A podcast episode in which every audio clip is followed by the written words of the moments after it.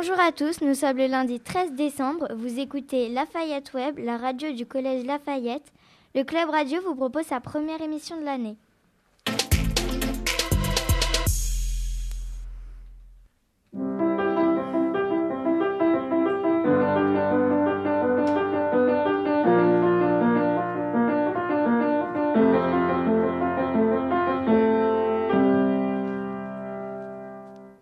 Accueille d'abord en plateau Malo pour la chronique musicale.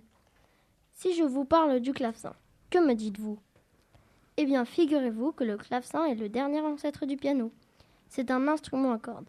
Il a été créé en 1397. Il apparaît en Autriche et c'est Hermann Paul qui l'a inventé. Et maintenant, parlons du piano. Le piano a remplacé le clavecin en 1709. L'inventeur du piano s'appelle Bartolomeo Cristofori. Il est né en 1655 et mort en 1731. Ce monsieur a remplacé les pincements par des marteaux. Mais le clavecin n'a pas été le seul ancêtre du piano.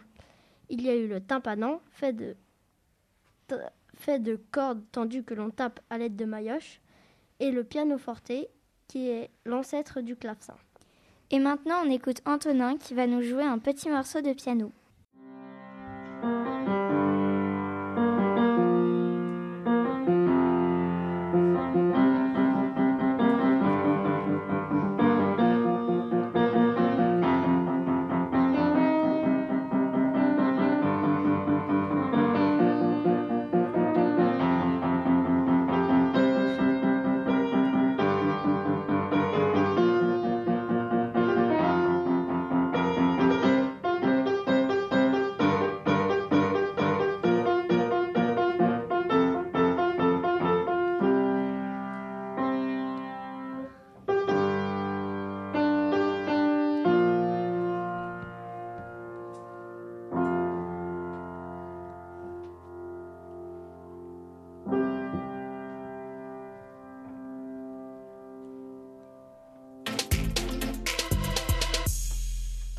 On accueille maintenant Mathéo et Johan pour leur chronique sportive. Ils nous donnent les grandes innovations du tennis en quelques dates. Le tennis est né il y a 150 ans. C'est un militaire anglais qui s'appelle Wilfrid qui a mis en point en 1974 la première balle en caoutchouc. Elle rebondissait bien sur l'herbe. Vendue avec- des raquettes dans un kit complet, cette balle donne naissance au tennis actuel. Ce sport à nouveau remplace alors le jeu de paume qui, lui, ne pratique pas en extérieur. Le comptage des points actuels est un héritage de jeu de paume. Le premier, cours, le, premier cours de jeu de paume mesurait 60 pieds et donc le joueur qu'on appelait le pommier devait avancer de 15 pieds, pa- pas pour gagner sur leur engagement. C'est pour ça que les points ne comptent de 15 en 15. Une autre révolution se passe il y a plus de 50 ans. C'est ça?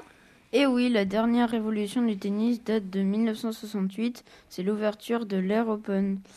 Les joueurs professionnels sont à nouveau admis sur les tournois de la Fédération internationale. En 1970 est décidé d'introduire le tie-break. Deux ans plus tard, l'association des tennisman professionnels voit le jour et un classement des joueurs est organisé à partir de 1973. Les figures mythiques du tennis moderne s'appellent alors Nastase, Connors ou Lever.